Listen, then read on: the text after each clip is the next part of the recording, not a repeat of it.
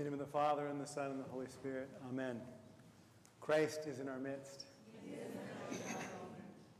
My voice feels a little weak today. Can you hear me okay in the back? Okay. If it starts to get a little weak, you can go in the back, okay? Give me the high sign there. I came across a quote this week as I was preparing um, for the homily. And it's by a man named Father Alexander Elchaninov. And I had never heard of him before, and so I researched him a little bit to find out. And I didn't find out much about his life at first, but I kept coming across quotes that people were posting on their blogs or whatever it was. And uh, they were just gems. And I, this, this quote that I first found, I want to share with you today because I found it at once both encouraging and, and challenging. By the way, he's a very modern uh, priest, um, not canonized. Um, he reposed in 1934. Constantly, each day, each hour, God is sending us people, circumstances, and tasks, which should mark the beginning of our renewal. Yet we pay them no attention, and thus continually we resist God's will for us. Indeed, how can God help us? Only by sending us in our daily lives certain people and certain circumstances. And if we accepted every hour of our life as the hour of God's will for us, as the decisive, most important, and unique hour of our life, what sources of joy, love, strength, as yet hidden from us, would spring from the depths of our soul. Now, we have a beautiful gospel today, and I hope to connect this quote to today's gospel, and, and perhaps some of you have already seen a, a connection there. but I was also moved, and uh, I desired to share with you an idea that was immensely helpful to me in my spiritual life. And forgive me, the men who were at the men's breakfast yesterday morning heard a good portion of this content, and you'll perhaps get to hear it again. So, um, you have heard me read or quote from this book by Archimandrite Zacharias of Essex um, Remember Thy First Love. And the subtitle is The Three Stages of the Spiritual Life in the Theology of Elder Sophrony who is now Saint Sophrony. So, Saint Sophrony, while recognizing that every single person's life is unique, every single person's path to God, their journey through life is their own, and it's different from every other person. Yet, in St. Sophrony's experience, he found that each person in their own way would pass through three stages of the spiritual life. And now we've heard of the three stages that are written in theological books um, illumination, sanctification, and deification or theosis. And this is not quite the same thing. He's actually talking about different seasons of our life. And the first stage, which he didn't give a, really a name, but sort of called it the first grace. This is our first experience of grace.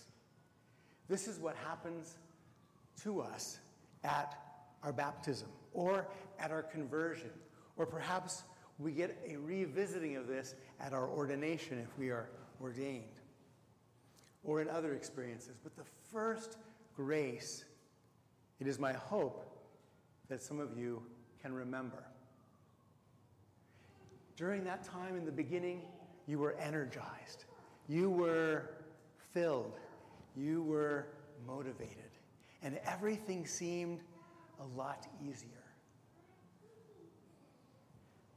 And St. Sophrony would say, in one way or another, we have all tasted of this gift of grace, only to lose it later. In the words of Archimandrite Zacharias, the first stage is truly wonderful and inspiring, for its grace is the purest gift granted unreasonably to whoever shows the slightest humble disposition.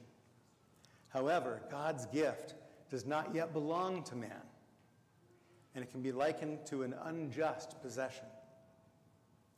Father Sophrony says that the first grace is a pure gift, like an investment of spiritual capital for which we have not labored and have therefore do not deserve.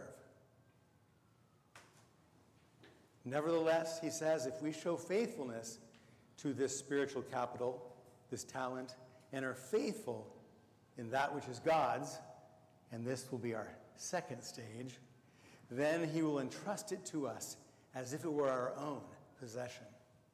And if we honor and value this gift, God will eventually make it our inalienable possession for all eternal, for all eternity. God will give us that which is our own. And that comes in the third stage. Now, the first stage, as I said, doesn't last. And I think sometimes we expect it to, especially for those of you who are somewhat near the beginning of your journey and somewhat near the memory of that first grace, the intensity of that coming to Christ and Him revealing Himself to you, and you having the confidence that you were on the right path. But for all of us, for most of us, or maybe all of us, we've passed through this first stage. And that first grace has been withdrawn. And we enter into the second stage. And this, St. Sophrony calls the withdrawal of the first grace. And we notice and we think something's wrong with us, that it gets harder. It's hard to motivate ourselves to do all those things to live the Christian life. It's harder to pray. It's harder to get up and go to church. It wasn't like that in the beginning. It's harder. And we start to wonder what's going on? What's wrong with me? But this is God's plan for our life.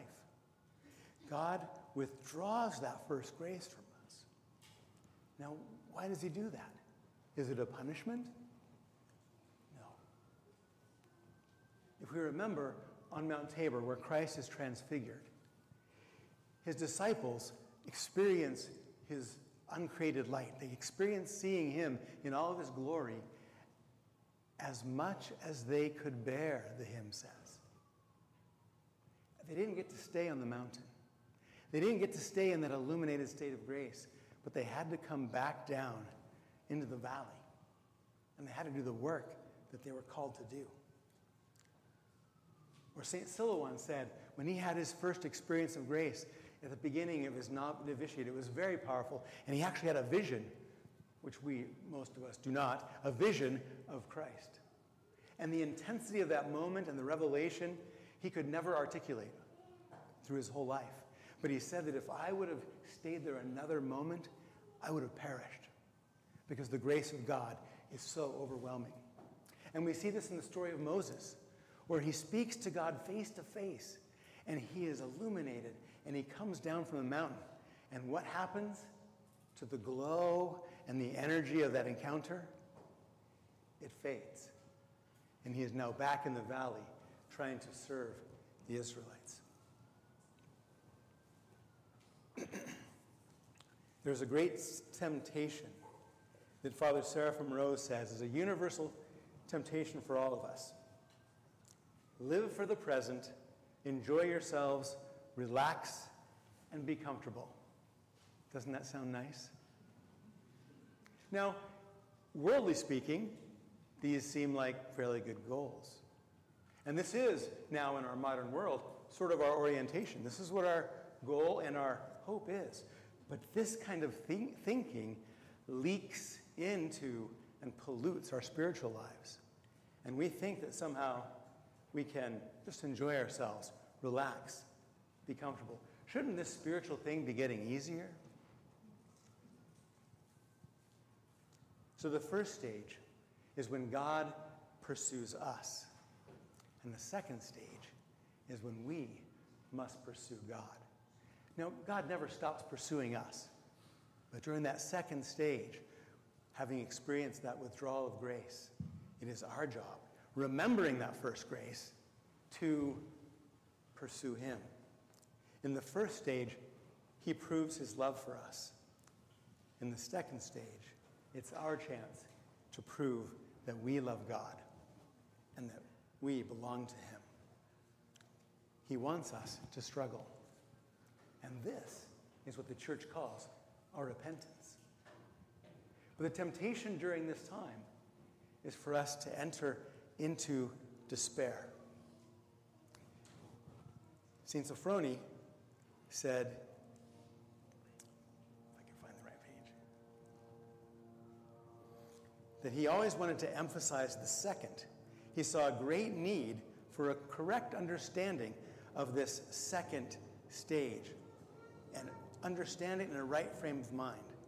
He wanted to inspire us and find ways of turning this second stage into a genuine spiritual event, into an awareness that the withdrawal of grace is a gift to us. And He wants to deliver us from the temptation to despondency. Now, it is in this second stage where we mount the ladder of divine ascent, where we begin our repentance and we journey to Christ. But it's also here that there's danger of falling away. There's a danger that we will forget our first love, forget that first grace, and that we will say it didn't happen or say it wasn't real, and we give ourselves excuses to fall away from God. Now, when I say God withdraws his grace, he does not abandon us, and he still visits us with grace all the time. In the sacraments, especially baptism and communion and the liturgy, he visits us with his grace each time to the degree that we are prepared. Some of you had the great blessing to participate in a baptism yesterday. And if you are ever able to participate or even be present for a baptism, you can feel the grace of God because that baby is experiencing the beginning of that first grace. And some of that spills over onto us. God's grace is present with us when we pray, when we pray from the heart. God's grace is still present with us when we say his name Lord Jesus Christ, Son of God, have mercy upon me. And the grace is present for us when we serve and when we serve self sacrificially. It is the second stage where we endeavor to align our will with God's will. God doesn't stop working in our lives, we need to work, so to speak, to align our values and our will with His. And this is a self emptying experience. Now, I probably should say something about the third stage, although I've heard it said that one should never speak about something one doesn't know. That would disqualify me from most of the things I say, I think. Um, but especially this. The third stage of grace, he says, is generally short in that it is entered into towards the end of one's life. But compared to the first stage, it is richer in the depths of its blessing. It is characterized by love and stability and the deep peace that is a result of freedom from the passions. It is our permanent acquisition of God's grace. This is our goal, and this is what we might call deification. And this is the experience of our ascetic saints and our fathers who have passed the test of time.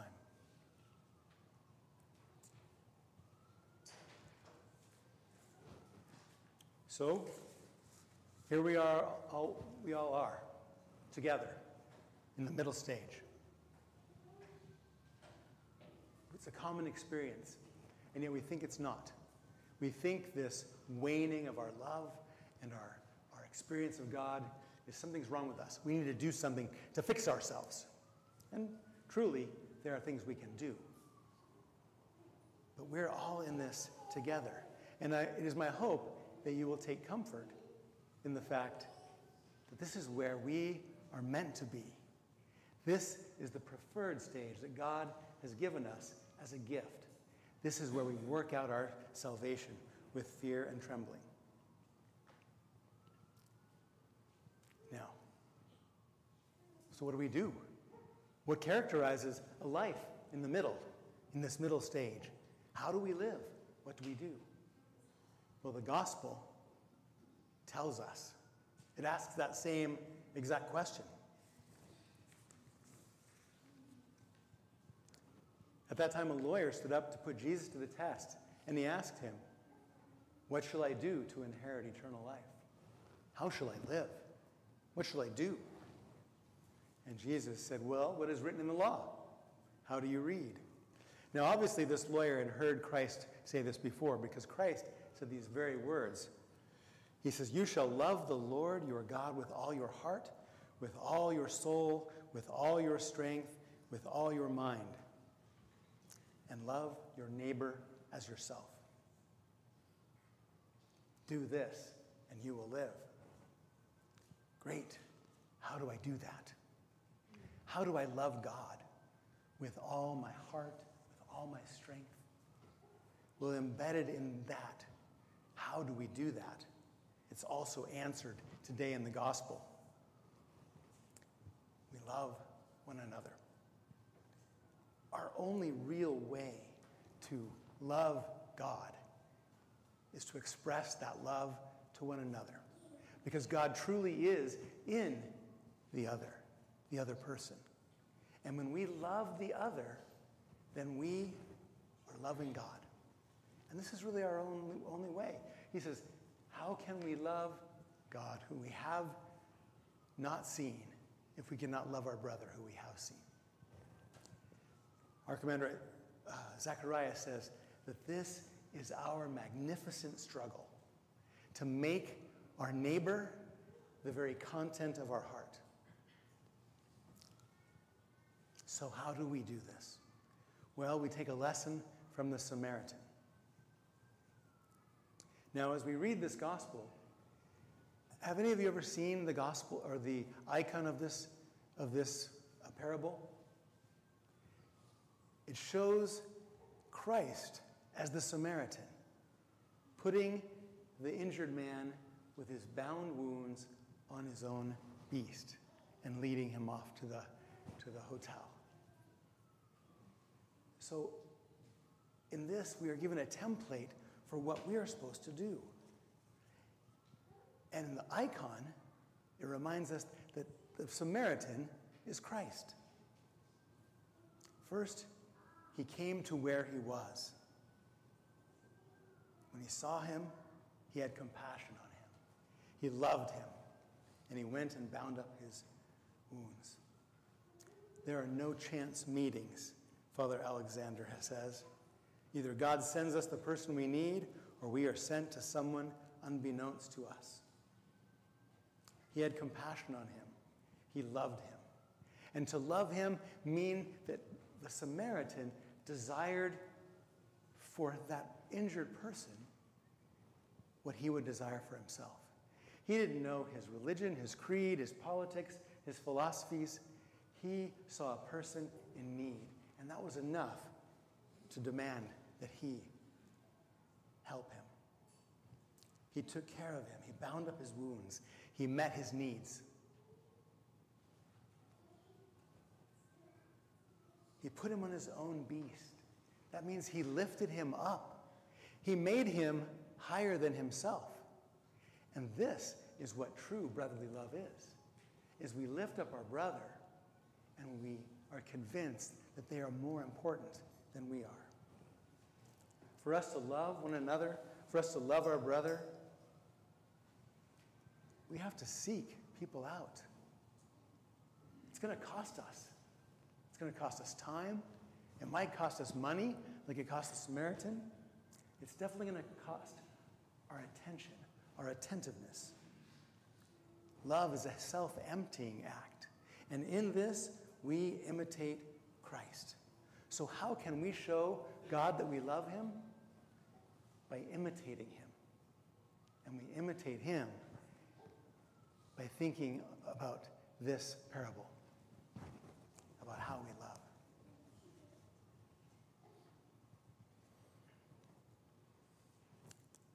Father Alexander has another gem of a quote. He says, Let us then be serious in our attitude towards each person we meet, in our life towards every opportunity of performing a good deed.